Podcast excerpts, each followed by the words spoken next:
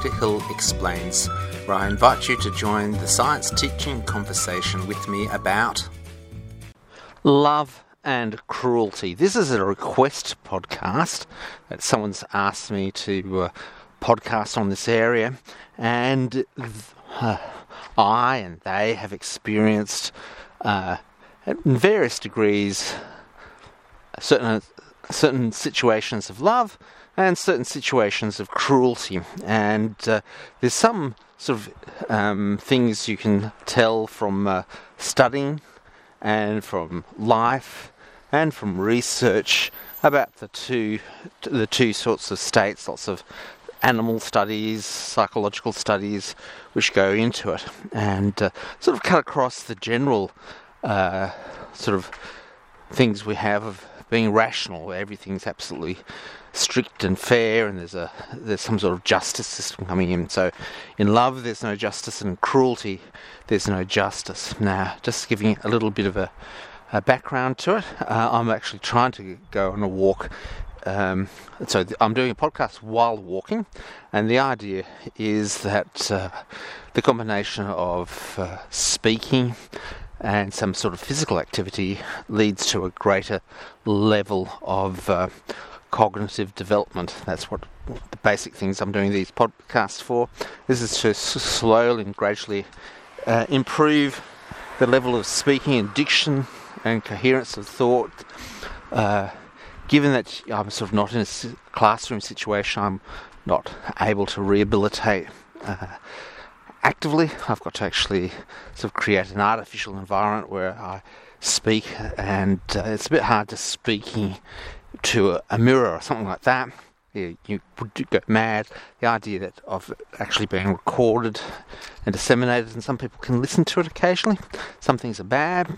Uh, it also means that you read do a lot of extensive reading, and there's sort of a, a podcast level reading where you read through it line by line, speak it line by line, do comments line by line, and it's slowly getting a deeper knowledge, and you get sort of a uh, a view there that uh, you spend say an hour or two hours studying something, you get a, a level of knowledge of it and uh, someone else comes in, uh, they haven't done it, and they can simply say, "Oh, well, whatever." They don't, really don't know what you've studied and uh, the depth of it. They'll just say, "Well, that's no good," and walk off. And you say, "Oh, well, yes, that is pretty profound." And so this sort of thing happens, of course, with love and cruelty. People actually think so. That gives you the the background. One of the things I should say uh, I'm doing is, unfortunately, my um, directional microphone has uh, gone kaput. I haven't quite worked out what's wrong with it. I have to uh, do it. And uh, the beauty of a directional microphone, it's insensitive to wind and also traffic noise. So I've selected a bushwalk or a walk this time, which I hope will be low on traffic noise. Uh, and it's so that's the various aspects, of the topic, uh, love and cruelty, the sort of uh, the actual speaker's perspective, rehab, the actual technical perspective, a uh, a large directional microphone which will pick up all the the bird calls of the night calls. You'll hear some night sounds in the Australian bush. It's generally quiet. There's a lot of uh, during the day, a lot of insect stuff. Uh, hasn't been too much rain, so there's not lots of frogs going about the place. So, uh, what I want to possibly do is start off with cruelty. And uh, in general, for cruelty, I think we're going to have to have to start off with saying that there are two people the person who's been cruel and the person uh, who's been the subject of cruelty. And the general aspect of it is that in that case, uh, one person doesn't feel too happy. The person, if the person has been effectively cruel, the person they've been cruel to is not happy. Uh, and uh, we'll just sort of go into you know why you'd want to do that later on. But uh, the first uh, aspect is that a lot of animals, um, when they're creating social hierarchy, uh, you would say, well, it operates uh, on that. Now, the classical thing would be the chicken pecking order. And so, in essence, um, you have, say, 10 chickens and you observe them. Uh, one chicken will peck every other chicken uh, and uh, goes down halfway through. Uh, uh, chicken four and five get pecked and peck about the same amount, and going all the way down. There's one chicken, usually the latest chicken to go into the pecking order, goes in and it gets the maximum amount of pecking. Now, a pecking, uh, and similar to cruelty, is uh, a uh, something which uh, creates perhaps a reward mechanism in the person pecker and a adverse uh, reward system in the uh, person being pecked. So, pecking, uh, you get your behaviour by um, adverse um, uh, association. So, you see your greater chicken, and uh, you know to bow down. You don't sort of expose yourself for more pecking. So, the aspect of effective cruelty is that um, people try to minimise uh, the cruelty or the amount of pecking by their behaviour. So it's a behavioural modification um, aspect uh, aspect for it. So you've got your uh, chicken that's uh, been very negative and stuff like that, and that uh, means you get a, a pecking order. Now, if you look at it, if you didn't have a pecking order, everybody would be just pecking away. They would not learn to avoid being pecked. So, because they learn to avoid being pecked, although there is some pecking, the amount of pecking is not so much than if the chickens had dementia and just pecked everybody. It would be just they wouldn't get anything done. So you can imagine that a certain amount of systemic cruelty, say in the workplace or the family or society, uh, gets a pecking order, and people learn not to be pecked. Um, and uh, it really relies on people understanding that they're not to be pecked. Now, obviously, if you're intelligent and uh, you start keeping on coming up with innovative behaviour, you're going to get pecked a lot more. And uh, uh the actual idea uh, here, I suppose, is um, that people dishing out the pecking, you don't have to be all that bright to peck. So, a, a, a pecking or cruelty system doesn't operate on a huge amount of intelligence, and uh, in fact, uh, you could say it would disrespect the dog going back. It would disrespect um, intelligence because uh, you know you're asking for being pecked. In that, uh, a pecking order is is a form of conscious social consciousness, and um, uh, people who don't understand it aren't as intelligent. Uh, if you define intelligence and social order as pecking as cruelty, people who don't practice it are weak.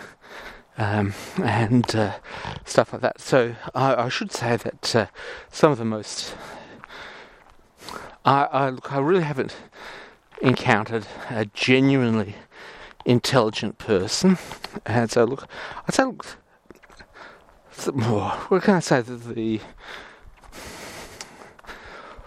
well, I was trying to think who I would say. Oh, my father, I would say, is quite intelligent. Didn't didn't do any bullying. Um, I was trying to think who else. Uh, uh, oh, Herzberg, a Nobel Prize winner, beautiful um, Canadian, uh, old by the time I met him, um, Nobel Prize winner, very intelligent, very, very, very gentle. I don't think he was fully up on quantum mechanics though, but um, but he was up on a whole heap of other things. Canadian Nobel Prize winner, very one of the most gentle people I know. So in in general. Uh, uh, and possibly Professor Ian Ross at ANU. Again, not not into quantum mechanics, but very sort of emotionally intelligent, a very intelligent person. And the the general idea uh, with that is that uh, uh, uh these people tended not to be um, cruel. However, some people who had the operation of being cruel were some of the dumbest people I've met. So uh, it just seems to be a correlation. If I had to put cruelty and stupidity together, I put it together. And uh, you have to be stupid to think that um, a sophisticated society with communications, intelligence, long lifespan, that uh, cruelty is is the way to go. And so, uh, and that, of course, would be instant uh, invitation for people to max up the cruelty to ensure it works. So this is it's sort of like a bad drug which doesn't quite work. You sort of you get addicted to it.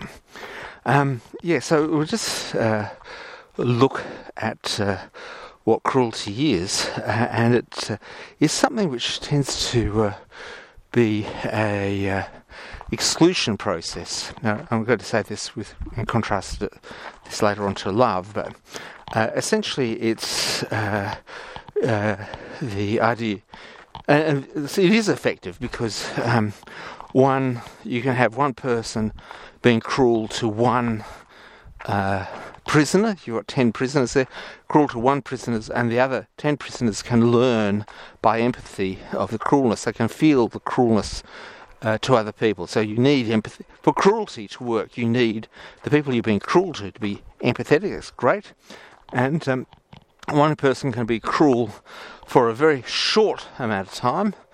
Uh, say a prison guard can come in, beat the stuffing out of a prisoner, you know, for five minutes in the night, and that will keep a hundred prisoners quiet for um, you know the whole night. So that's in terms of an effective behavioural control mechanism. It's there. Now, it's not. Um, uh, if I can say, say, it's it's flawed in a certain certain way on, on, a, on a number of things. One is that uh, people aren't chickens, so they start off doing other things. They can text and communicate each other. They can, unlike chickens, they can uh, research uh, the internet. They become resilient and they have uh, sort of a long, long lifespan. Now, you do have a problem there is that once you invest in cruelty, uh, the problem is, uh, and it's something that you can really easily teach people around you in terms of if you've got a slightly dumb person and they've come into a situation, they can't work out how the business works, but they realize that if they're cruel to people, they can take over. And so uh, it's just they're waiting in the wings for when the uh, the cruel boss goes on holidays. They give him a retirement early, a big package, promote him, do whatever the cruel people do. There's another cruel person who's just been an understudy uh, to go ahead. And I just want to uh, go into the biological aspect of this cruelty understudy aspect. The idea that uh, you evolve cruel behavior and that cruel behavior exists in a system and draws people in it to replicate it, keep it, keep it going. So you can get intergenerational cruelty. Now, you could say intergenerational cruelty, it would be possibly the upper class of the royal family in terms of. Uh, now, one of the things is that uh, uh, people who are at the bottom experience only cruelty.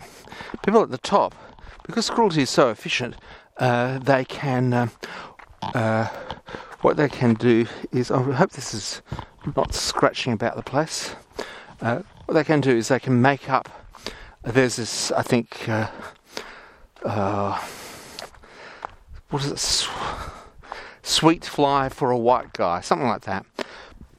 And they say, oh, he's got all his, all great attributes, and any attributes he doesn't make, he doesn't have, he makes up in denial. And that, that tends to be a little bit that you know you, t- you get your typical cruel person, and uh, you point out a deficiency, they can fix that. They just deny it. You know, bingo! And there's no training required. It's very efficient, and uh, uh, they're there primed to be ready to be cruel. So there's very very little point actually being logical. Um, logical with these people. Uh, now, what I want to say is this idea of the cruelty understudy process. And I want to go back to the T Rexes. And there's sort of curious T Rexes that, that the iconic uh, dinosaur with you know two legs walking around like a little person and the scary sort of big head. It's got like scariness written all over it. Probably had feathers, probably coloured, uh, probably awful. Um, and its main thing was uh, it just had really bad dental hygiene, which you know one bite and you'd be gone, and uh, a lot of uh, a lot of uh, other dinosaurs have little T-Rex marks into them, and that create uh, such a horrible uh, wound in a dinosaur that they, they would go into shock. That was the, the general thing, and the, perhaps they packed they uh, um, hunted in packs, and you would expect because they lasted from um, they were in the Jurassic era. They were sort of like not that big, sort of small people, and then after Jurassic, you had the Cretaceous. I think that's it. The Cretaceous. The Cretaceous, they were the big ones in the Cretaceous. However, uh, unlike other dinosaurs, they were only restricted to America. Um, this is one of the strange things. They're only restricted to America, the large ones.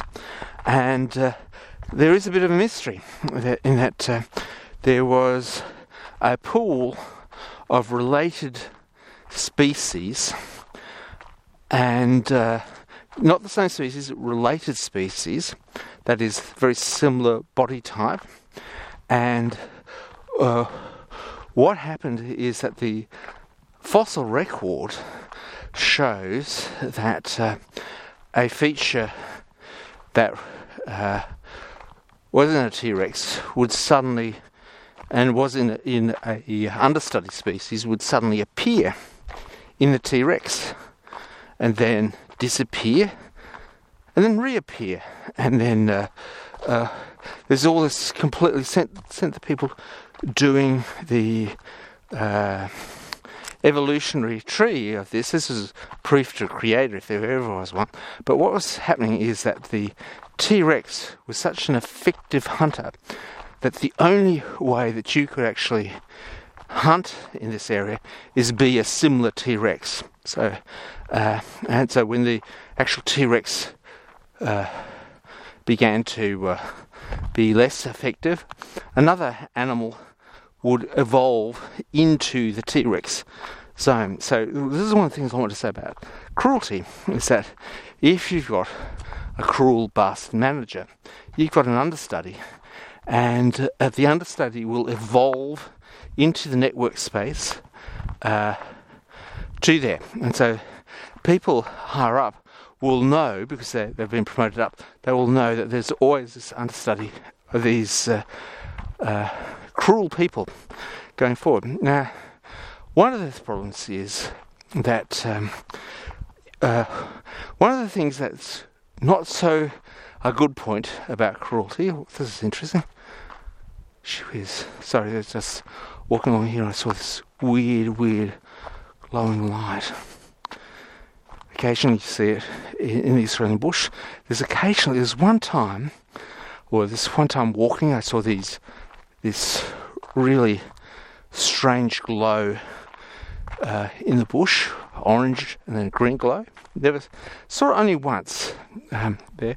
Other times um, there was a lichen which was the bioluminescent, but only in one or two evenings in this area when I was in military patrol.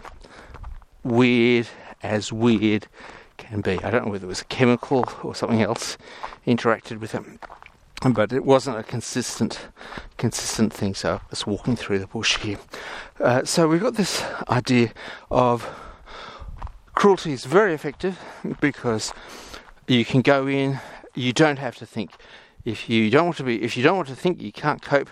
Be cruel and you get a positive reward. They get a negative reward. They you modify their behavior. You only have to be cruel once uh, again. And uh, people who are cruel can get uh, can actually really, if someone doesn't respond to them, they're stupid.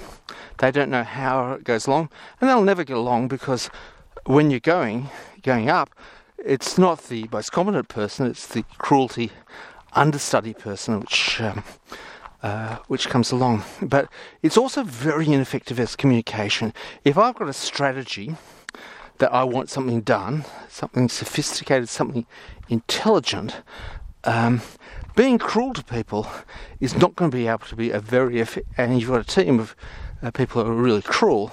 You're not going to be able to do it. You you just have to ramp up. You have to increase the amount of cruelty. Um, uh, do it. It's like a sheepdog in terms of that you've got to, if you want to get your herd of sheep in a particular area, thing, and what you do if you've got a sheepdog and uh, it's very effective, and you get a whole heap of animals going up, and what do you have? You've got a herd of sheep. You don't have a herd of engineers, sophisticated artists. You've actually got a herd of sheep, and they bleat. They want to be food. They've got all these uh, requirements uh, for them. So one of the things that is that uh, um, uh, cruelty does it sort of affects the person who's being cruel, so they stop thinking, they become addicted to cruelty, and they're not that aware that they're not executing a strategy. So if, it, if someone says, "Do I want to, you know, what is the strategy here?" They're a threat, and they'll be uh, be wiped out. So that's my view of cruelty. Now, uh, why has the human race evolved cruelty? Obviously, it's not very good if you want to build a um,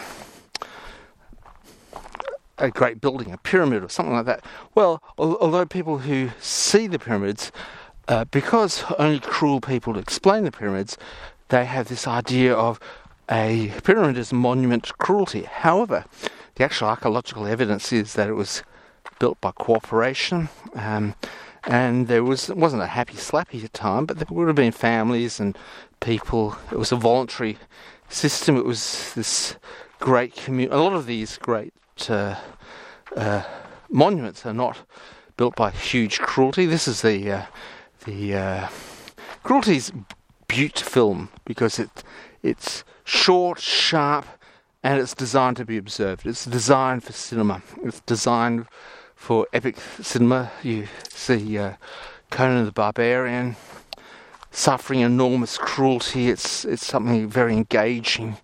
Uh, because it's so engaging, that's why people people use cruelty. However, the evidence uh, for uh, for the actual use of long-term cruelty to build pyramids or do very big, grand things uh, isn't there. However, if you have a uh, uh, if you've come up with agriculture and you say, look, if I put a seed in the ground and uh, it uh, and water it and put fertilizer on it, it will grow up to be a great bush that I can then eat. So rather than going out and find the bush, the bush is, is here. Now, it's all very well, but uh, to get enough of it, reliable enough, you've got to put in labour. Now, it doesn't come up very long before you think one person being cruel can get the people to do repetitive labour and push across. And then, although you might have your individual villages and it's not that very much important to be uh, cruel to them, it means that if you are saying, I don't have enough workers, I will go over and uh, make another tribe who doesn't want to do it. Do it. You can do it and be cruel, and you create a slave class. And what's actually really happened is that uh, we've created a working class slave class where cruelty is endemic uh, to the way we organise things, and uh, essentially the fields, all the thing between the Industrial Revolution. I didn't go there. Uh, as we came coming the Industrial Revolution, um, our machines were pretty shit, uh, and it required so cruelty got agriculture going, cruelty got the Industrial Revolution going, but um, over time we've found that having a hundred workers and hundredth size and three cruel people to run them and a crueler, crueler person on top of that is not effective as a single combine harvester directed by satellite uh, with computers monitoring the speed and cut and quality and moisture and lasers going forward, uh, taking that grain uh, straight and a robot taking it out to a robotic factory, um, deciding how the uh, bread will be milled, analysing it with an electron microscope, all this high technology beginning to go to make the cruel person who doesn't know better not as effective. And to themselves, they can't see, they can see. One of the great things is a cruel person gets immediate feedback on the effectiveness. Cruel, instantly you get an effect. However, looking at the bigger picture, you've got uh, this new technology built. Uh, we haven't built pyramids, we've now built satellite systems, massive computers, um, uh, integrated intelligence, market intelligence. So if someone wants a piece of bread, they will get their piece of bread um, with minimum cruelty, and they will get it, and they'll get more money, and the world will be happier, and they'll eat, and they'll be able to go, oh, okay, well, I'll spend this time reading uh, a science textbook. So, so th- the story is that cruelties, cruelties had it. It's, an, it's no longer a, a viable option. Now, uh, you tell that to a cruel person, they will not understand it. You tell it to someone who isn't cruel, they'll say, well, of course, what's the alternative? Now, uh, the alternative actually, as far as I could see, uh, came to me a bit from um, building the robots that actually could bake the bread and respond. And your first sort of robot experience is sort of a steampunk system where you've only got one thing in, in mind and once things have to go up, someone has to press the button, and the uh, as the Raiders of Lost Ark, the big block has to move, and dramatic happens, and it has to be really stop and cut. But as things come along, you have to start adding smarts.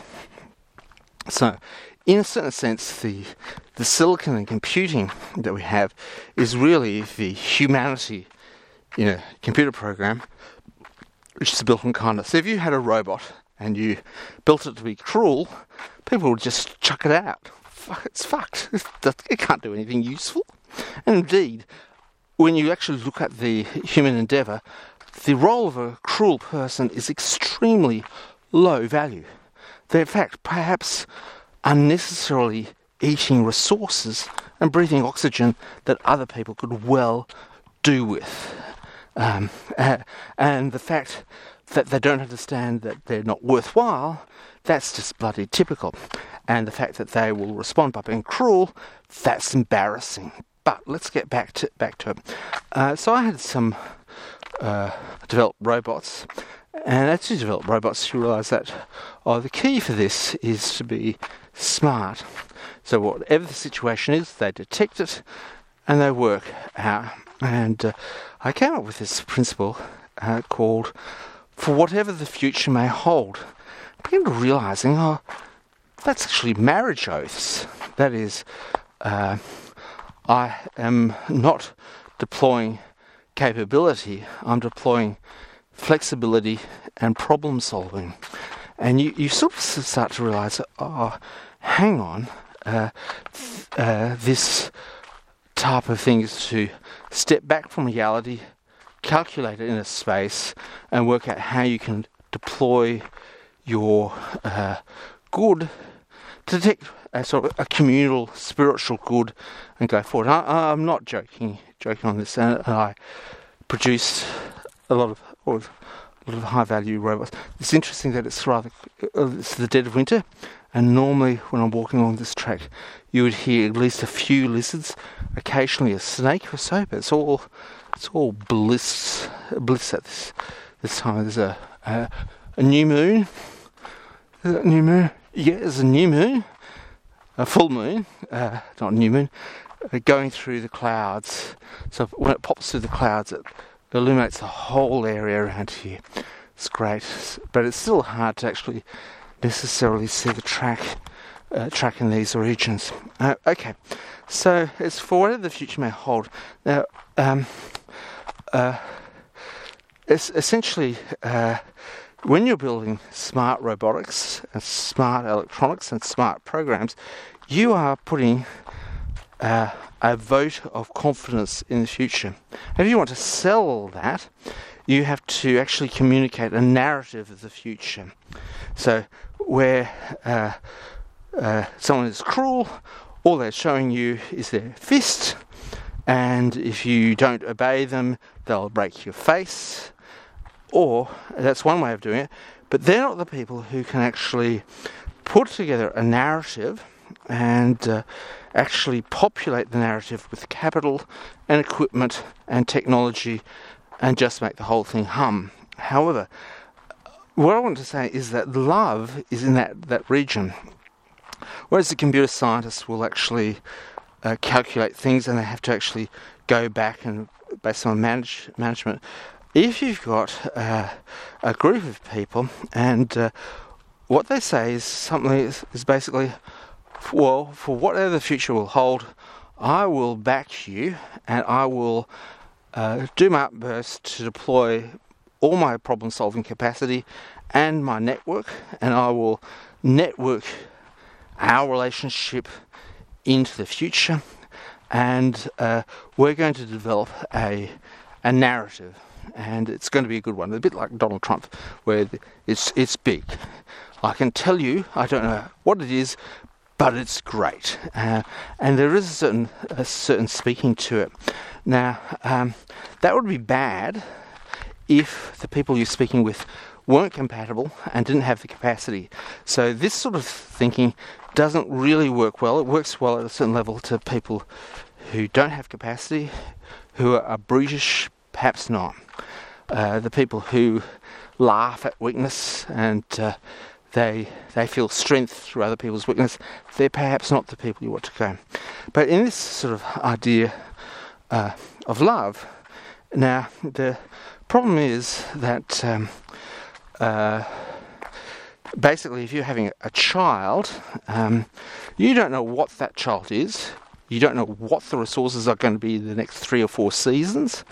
And essentially, uh, having a, a, a kid um, is a vote. You require a vote of con- of uh, a vote of confidence that uh, you will teach that kid to integrate with social be resourceful, and so you will love the kid. Introduce it to the concept of love, and uh, and introduce its uh, positive thinking. Now, uh, one of the things is that um, one of the problems with uh, a uh, machine learning, as you you come across it, uh, and with taking images of a situation, is that you need many many images of the situation, and often uh, the art in precision robotics is uh, error correction. Uh, that is, that you go in first, be sensitive that something is wrong, and you fix it. And uh, this is a remarkable, remarkable thing. So I used to have stepper motors and feedback circuits, and the stepper motor uh, was uh, accurate, say, to 10 microns. 10 microns is nothing, that's almost. However, the accuracy had to be in nanometers. And what I did is introduce an error signal which corrected for it, and eventually it would uh, use uh, the actual backlash going forward and backwards to pull it and stop it at just the right right position.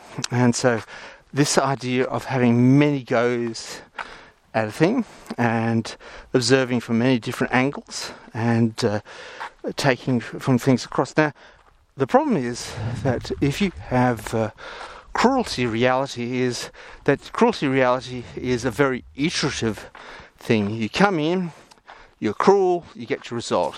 Whereas uh, Your love is a more um, long-term, flexible, uh, flexible thing. It's a more vaulting, uh, high order, high order thing. It's about building a narrative. You're not getting objective, and so it's more high-level operating ideas, uh, and it's not iterative. It's uh, strategic.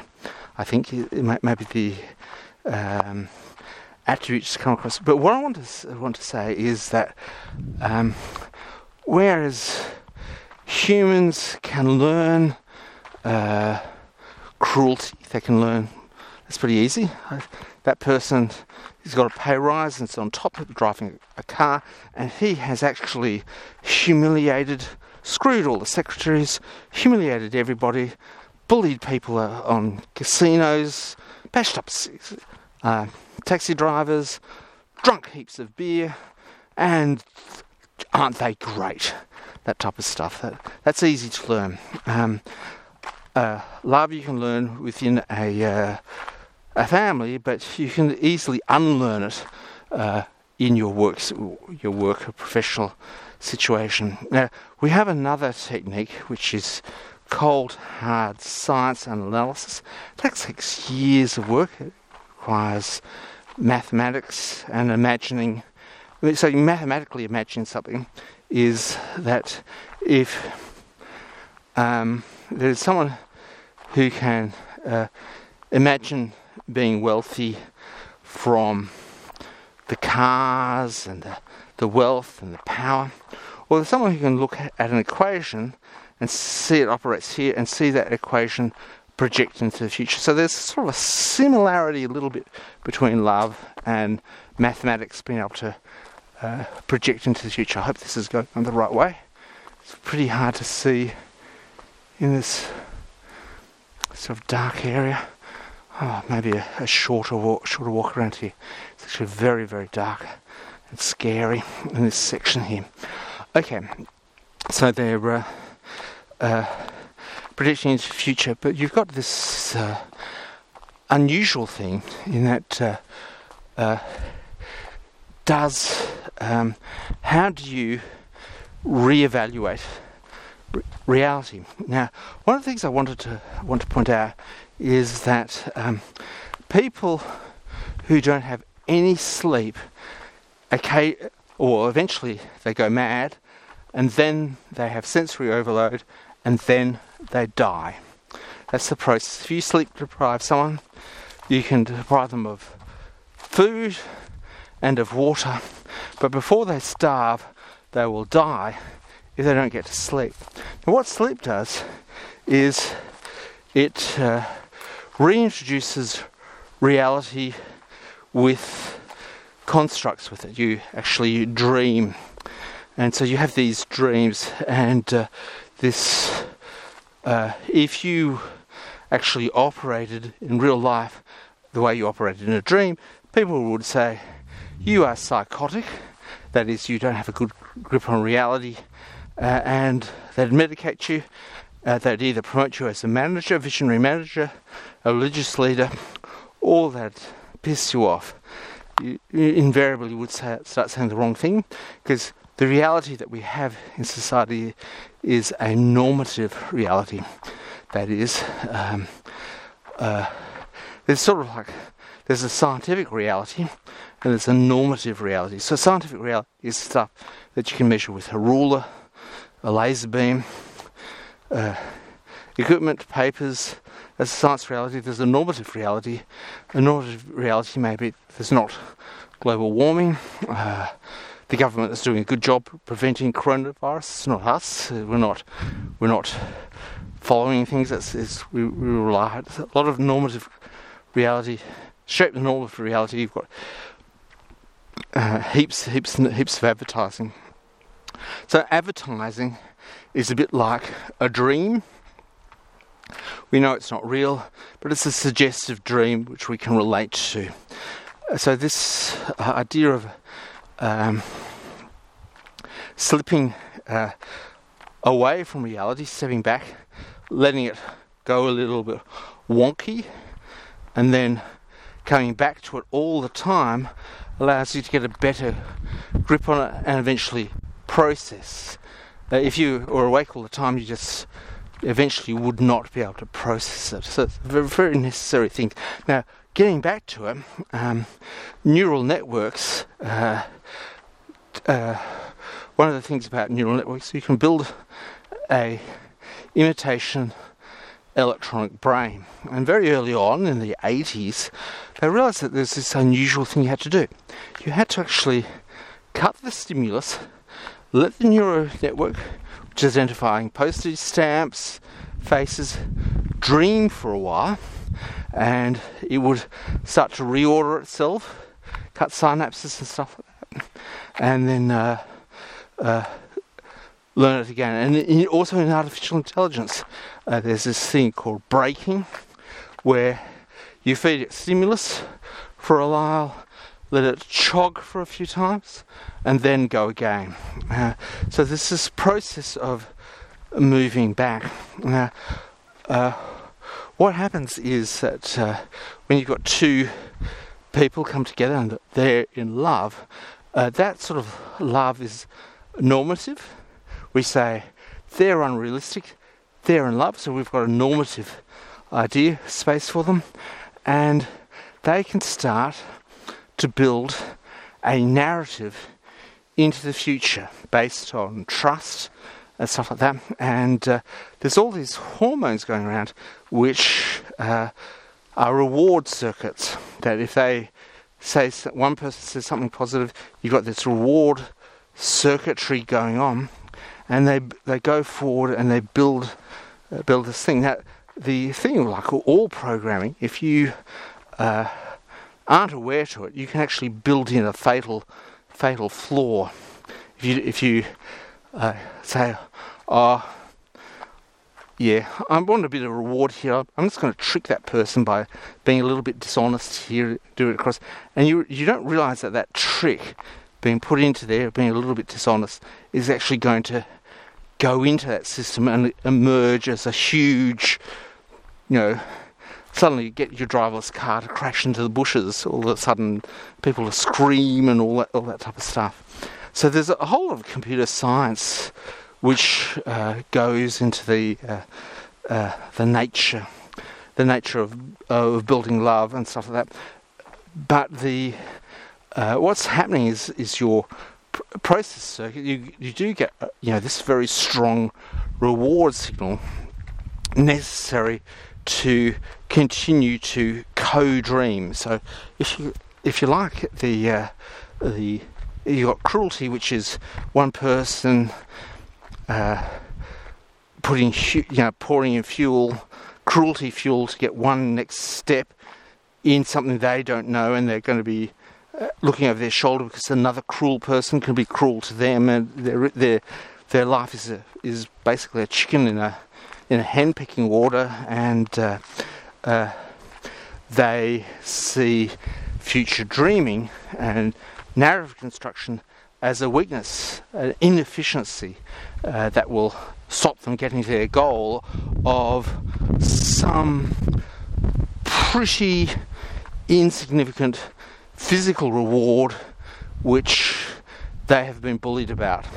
You know, it's actually got no intrinsic value. It may be a car, maybe a TV, maybe more money, it may be bragging rights, it may be a promotion, or something like that. Uh, but then you've got you've got uh, this complex thing where uh, people are uh, uh, building a, a relationship and they're building a processing engine a solution engine uh, where the effectiveness is being able to co-dream. So they will often be involved in what would seen as sort of frivolous um, programming behaviour, where they play games or they they do romantic things together, and that romantic thing is learning. Uh, the capability. So they're actually becoming a co unit uh, to go go forward.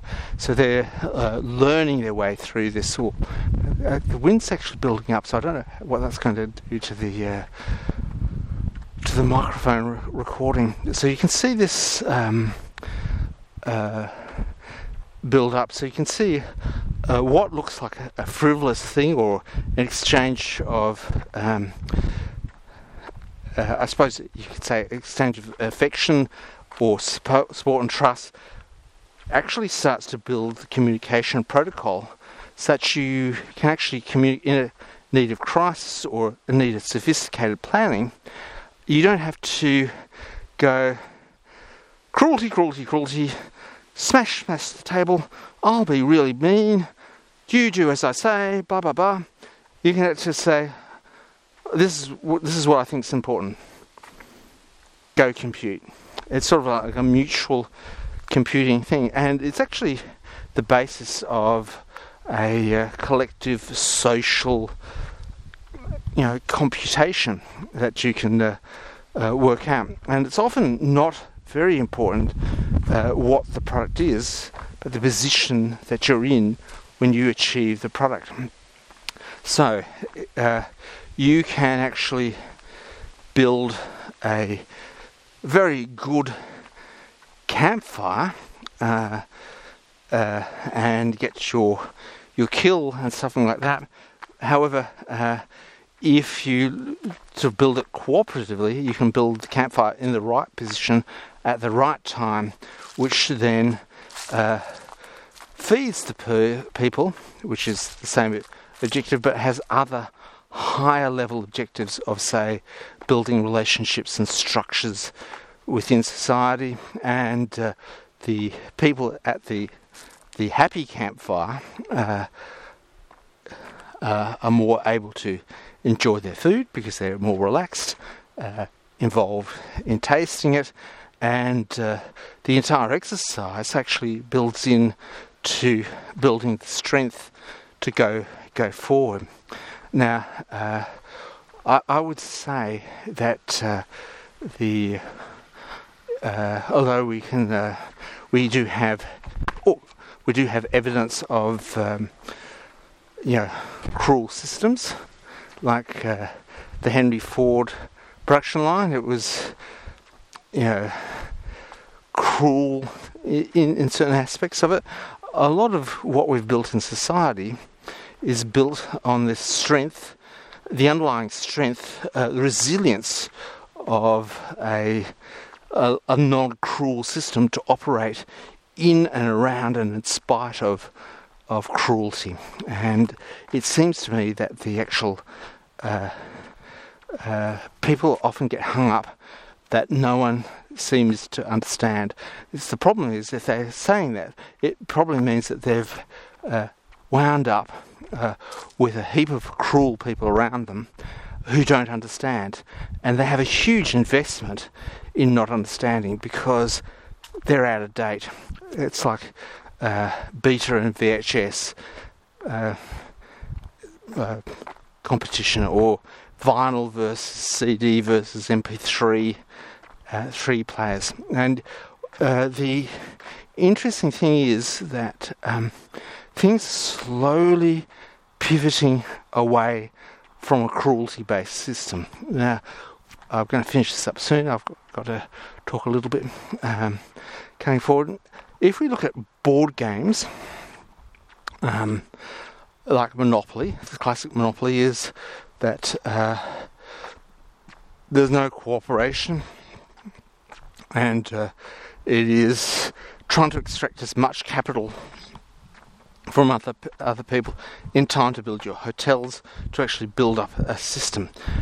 And then those games are now replaced by cooperative games. That is, the players are in the system together, and uh, a system of a challenge is built up, and they have to cooperate by merging their powers together. So, so that um, that is that is changing to, to come across. If you look at uh, the nature of uh, um, contestant games and things like that, uh, there's a uh, idea of um, originally the idea of a cruelty. The you are the weakest link.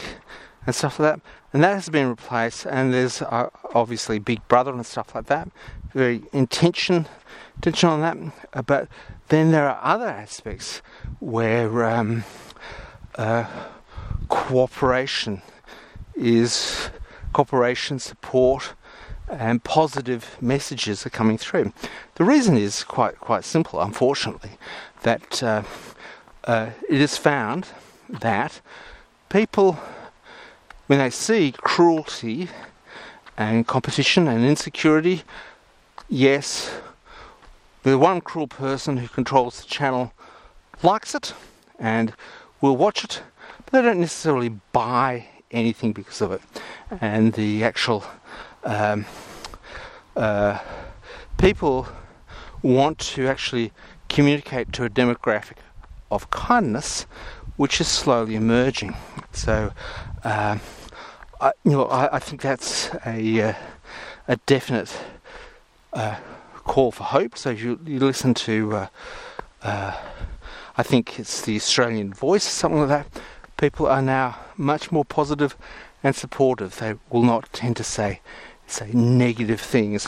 Now, overall, uh, the message that we learn at school is that the world's a much more divided, violent place. But um, as Swedish Hans Olaf uh, is there in his, um, I suppose, fact institute, uh, pointing out that uh, the difference between rich and poor is shrinking. The amount of uh, murder and uh, uh, hate in the world is coming down. Statistically, looking across, although um, what happens to me is that I uh, go on this uh, podcast world tour where I get uh, country after country and read its uh, its story, and uh, uh, so what normally happens is uh, Mali. I want to read about Mali just because I've seen it on the map. I want to to know about it. I find out there's two there. I also find out about people's attitudes to it. One is I don't know anything about Mali, therefore it's stupid. Or where you're reading it from, well, I'm actually reading it from Wikipedia to start off with. This is good. But it's stupid. Dumb. Do you know anything about it? No. But when you read about Mali, uh, it has a problem of uh, 90% female genital, genital mutilation. So they've got a massive, massive problem, problem there. You read about UAE, it's got a problem in that uh, they stone people for dancing and kissing, and they still have crucifixion on the books, even though they have a minister for tolerance. Uh, and you've got all those things. Qatar, problem four times as many men as women. In fact, there's a lot of places where they have pressed the cruelty button and killed, basically killed, killed women, got rid of women, and then they've got a really soft society. They're there in pockets, and uh, you can see the United States having got old meltdown out there. However, overall, uh, say particularly in Australia, I think we are perhaps learning to be a bit more multicultural, a bit a bit kinder, and it's not something that you're going to see in government or maybe not really running companies because they're still operating on on essentially cruelty. If you if you want to see cruelty theatre, just go and watch Parliament. Now, the thing is that uh, Parliament and the way that corporate boardrooms come and certain sections of societies operate, they're now um, out of touch with uh, what is happening now. If we now ensure people have food, there's beautiful food, medical care, um, it is actually very hard to actually be sufficiently cruel to someone to kill them. And that's essentially what essentially had to happen. Uh, once you've removed that, I'm pretty sure that the actual tide will turn over time. Um, but it's one of these things. Uh, uh, the uh, is it such that someone brought up in a cruelty framework will go to the grave cruel and never be able to break out of it, or is it someone who can have a sort of a Victor Hugo style epiphany when they're at a point and they have lived in a cruel system and cruelty is not shown to them that they can have a life changing experience?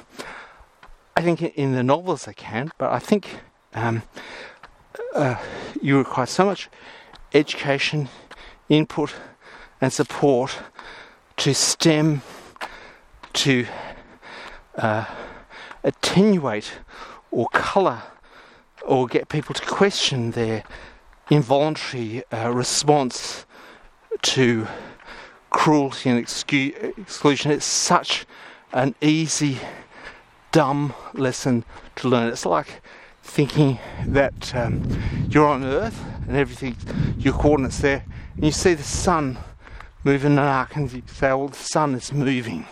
It's so easy, easy to come up with these uh, uh, these ideas. So let's go in summary rest. I'm coming home. You can see I'm going up a hill, so I'm puffing a little bit, and my microphone's picking up the cars and stuff like that as I get home. In summary, we've gone uh, for the nature of it. It's a love and cruelty story asked, asked by a friend. Um, and we've examined, uh, while I'm doing the podcast, to uh, improve my cognitive uh, function. So putting forward, you know, the basic level of, of clear speaking, but also uh, construction of thoughts, memory of thoughts, added on top of that uh, bushwalking or walking around. Um, there's there's that aspect, um, and then going into the actual basis of cruelty. I think everyone understands what cruelty is, and some of the ideas. Now there is actually strategies which you can use to. Um, I can't go into it now, but cruelty is fairly stock standard. It's got these. It's cruelty's like light infantry work. There's not a lot of resources behind it. It's got weaknesses for it. You can hang back and basically knock off cruelty one step at a time if you're trained trained to do it. But we've got this general pecking order. The idea is that cruelty can be used at a time before technology is developed when you needed labour slavery.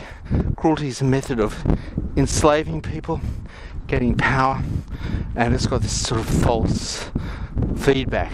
It's got uh, behaviour modification of the person being cruel to. They want to minimise the negativeness, and behaviour mod- monitoring of the person who's cruel because they've been self selected to get positive feedback from being cruel. So you've got that. And uh, on contrast to this, you've got that the emerging story of technology is this cooperative uh, focus and refocus on reality to innovate, uh, and in a certain sense that uh, love is a, uh, a biological form of scientific induction, and uh, it's a v- sort of a vote of confidence in the future that um, for whatever the future will hold, I'll back you. I've got your back, and uh, don't worry, you'll be you know you'll be secure because um, the cavalry will always come, and you'll be you know, supported through, and we'll be a winner. Uh, however, let's let's make sure that we've resourced it planned it, rehearsed it, and, and that every post's a winner and it's well coordinated. It's sort of like um, oh this uh, story. I'll finish off with the story. So, so that's the, the long the long term view, long term view of it. Uh, so it's an alternative way, and uh, there's this biological positive reward mechanism. It's actually very rewarding for some reason, biologically, because it's an effective strategy. You get positive hormones in because you can't actually, you haven't really been to university to work out to love. This is a good strategy. It's just this general thing. It's a vote of confidence in the future. Hormones gets you the ultimate vote of confidence in the future is having a, kid. Well, now, what I want to uh, say is cruelty versus love. This uh, story we had uh, in some sort of military training school. We were uh, uh, looking at intelligence reports, and on a particular day, up to a particular point, it was easy street. Um, the uh, uh, we could actually basically go wherever we wanted, avoid people because it was very obvious. The patrols weren't challenged. You know, people we almost wave at the, the opposition shoulders and they wouldn't do it, and we had sort of control of the whole area. And uh, then at a certain date, everything changed. Um, patrols were threatened. We had no longer access to information. The key information was being denied to us. We couldn't get access to strategic points. Uh, and by and by, we we're losing control of the whole theatre. This is before conflict actually started up. And uh, the question is, what's happening? And people said, oh, well, they're. Um, the first thing is that they've got an agenda. They're they're trying to get, to break through um, at certain points they've got a plan on. And then at the end, someone said, and no offense to Italians, they said, Oh, I know, the Italians have moved out and the Germans had moved in.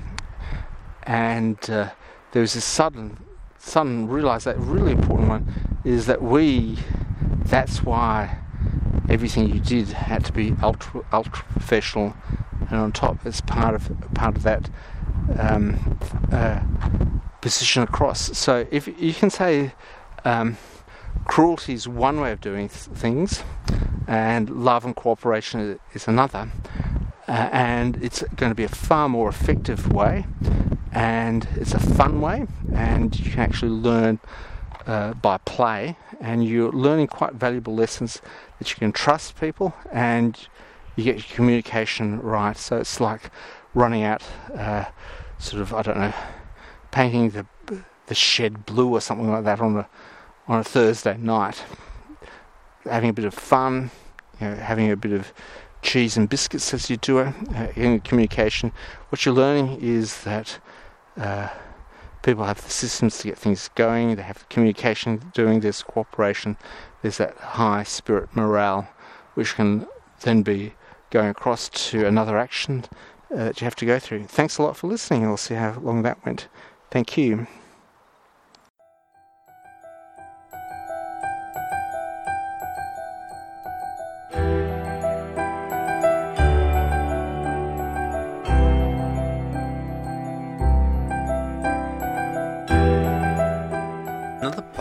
Podcast, another story comes to a close.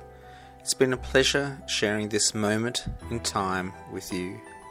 May you discover truly amazing things, understand them, and tell others. Thanks for listening.